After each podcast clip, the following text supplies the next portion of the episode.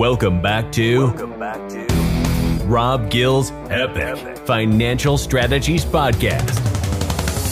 If you like what you're hearing and want to learn how to take action on your financial future, click the link in our bio to speak to us directly. To learn more about how you can achieve financial freedom, subscribe to our YouTube channel and follow Rob Gill all over social media. Financial freedom awaits. You know, if I can go back in time and meet my 20 year old self, or if you're 20 right now, one of the things I would say is three different things, but let me just go real fast here. I would suggest that whoever your top five people are, you fire them.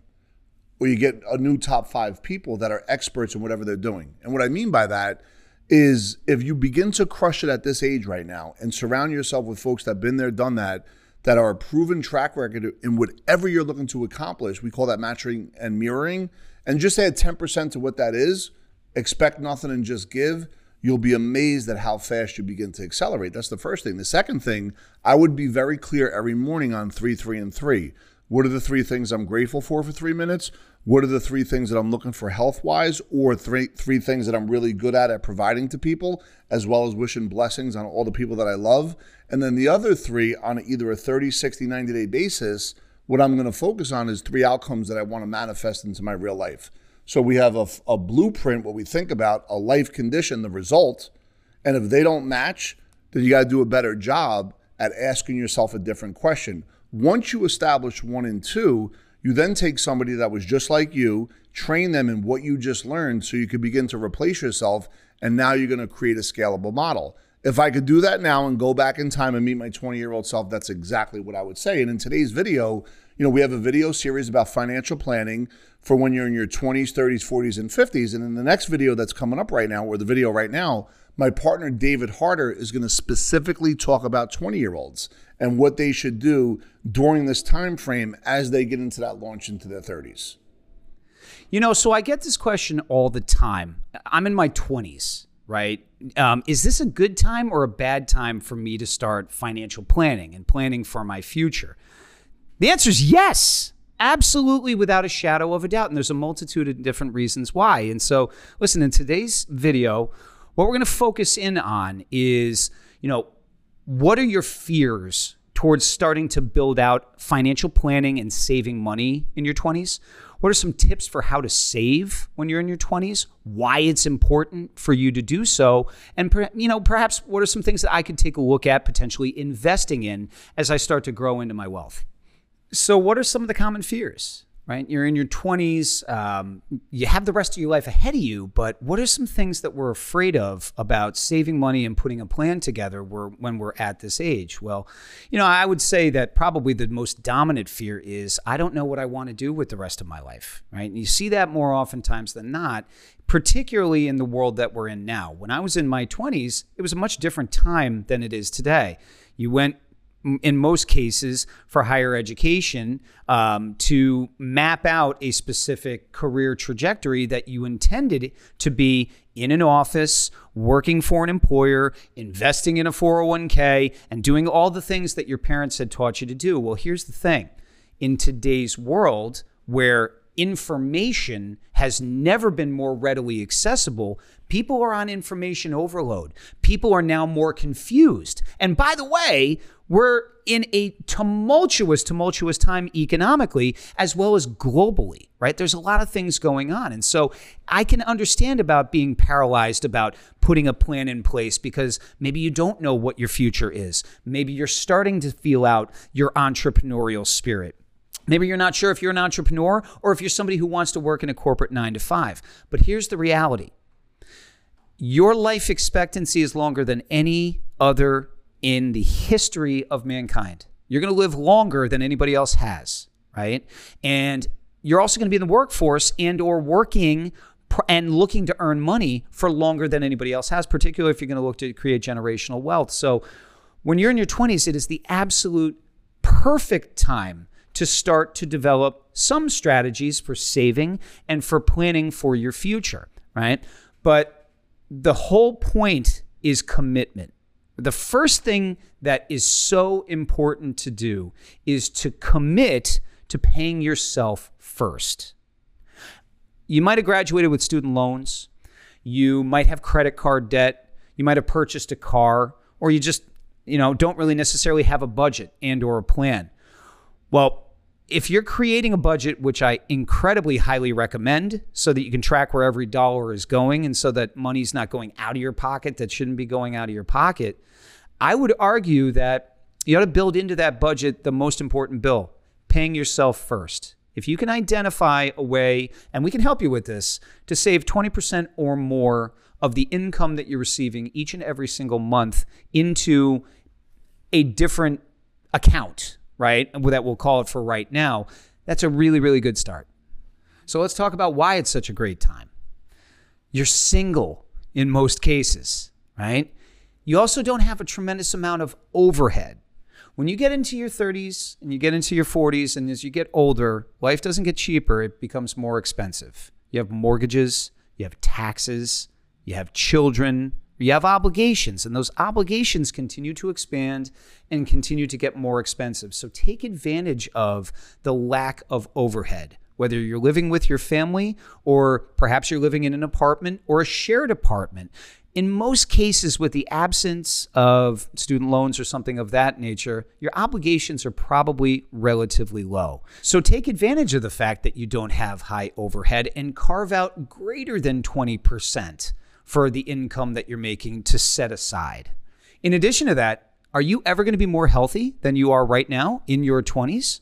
One of the strategies that we use for every client that essentially that we work with, and certainly our most successful clients, is using insurance as a base camp for where you save money, not only for the future, but for the present.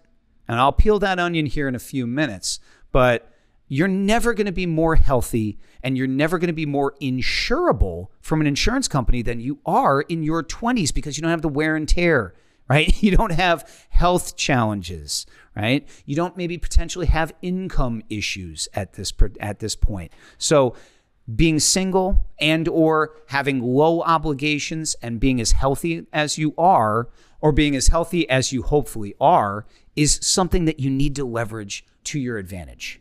So here's a tip for saving money, particularly when you're in your 20s. Develop a budget. If you don't have a budget, and I'm not talking about on a napkin, I'm talking about using software. Use Microsoft Excel. Use the Epic Wealth Builder, which is a tool that we use and leverage all the time with our clients to create organization for them and to create an analysis of where your money is coming in relative to where it's going out. And there's two reasons why this is so unbelievably important. Number one, because you can build a line item in that budget that says pay you, right? Carve out a dollar amount that is sensible that each month is going to be set aside during that period of time that under no circumstances are you going to compromise away from saving each and every single month. Part two is once you've built the budget, we can see where the Titanic is leaking. What do I mean by that? I mean that there are things in your world, and each and every single one of you, in all likelihood, has a car, right? Well, auto insurance steals your cash flow. Not sure if you're aware of this or not. Nobody likes paying auto insurance, but everybody has to have it. But more oftentimes than not, I see people that are anticipating the worst. What do I mean? I mean that they have a low deductible on their car insurance, and as a result, they're paying the highest premium. What's the thought process there? The thought process there is, well, if I get into a car accident, I don't want the, uh, I don't have to pay a lot out of my pocket. I want the insurance company to cover the majority. Makes a lot of sense. But if you're not having accidents frequently, or if you're not getting pulled over frequently, what are you doing? You're donating money to another institution that is not giving you an ROI. So we look at things like auto insurance deductibles, how you're structured, where you're paying, high interest debt that is not tax deductible, right? Anything where money's flowing off your balance sheet, maybe we can put it back into your pocket. Maybe we can increase your savings from 20 to 30%.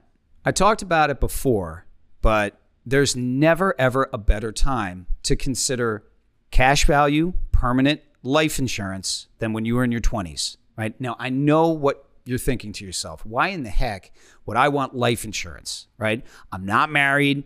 I'm in my 20s. I don't have all these obligations. Trust me, I get that. We're not talking about death benefit. We're talking about a savings vehicle. The fact of the matter is that there are certain types of insurance policies that create a real, I'll call it turbocharger for saving money. Because not only do they create a future benefit, but they create a current benefit. What do I mean? When you put money into a bank account and you take it out to invest in something, what are you doing? You're withdrawing it out of the bank account. An insurance policy has a unique feature where rather than withdrawing, you can actually borrow against it, just like a home equity line of credit to a degree.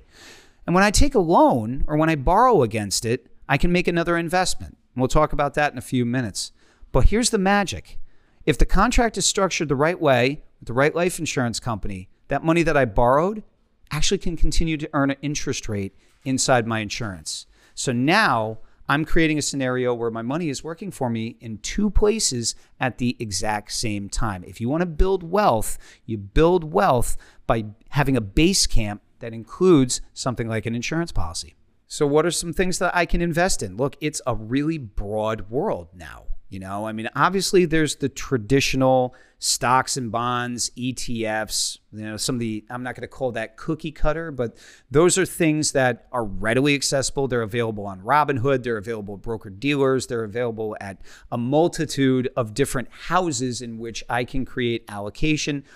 Probably on a very low cost to markets. What's the challenge? The challenge is I don't have a lot of control in those rates of return. So I have to be very disciplined, right? I have to have a long term view and I have to be willing to take on the risk of fluctuation. And if you give yourself time, more oftentimes than not, you'll see reward there. But what are some other options that you can take a look at? You can take a look at businesses, you can take a look at real estate. And you don't have to buy a home to have exposure to real estate. You don't have to buy Johnson and Johnson to have exposure to businesses. There's all kinds of stuff that's out there, e-commerce, etc.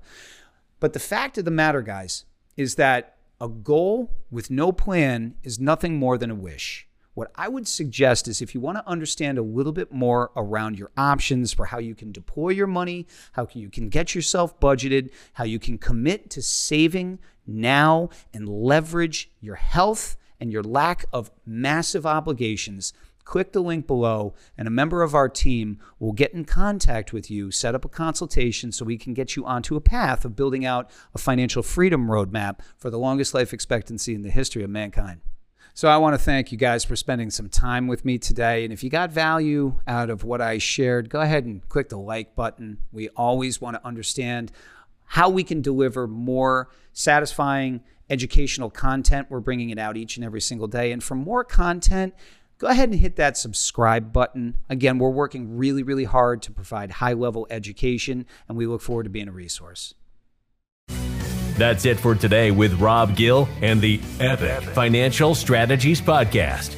Be sure to hop to iTunes or Spotify to subscribe and tune into all the podcasts. Also, be sure to follow the Rob Gill YouTube channel and Rob Gill social media channels.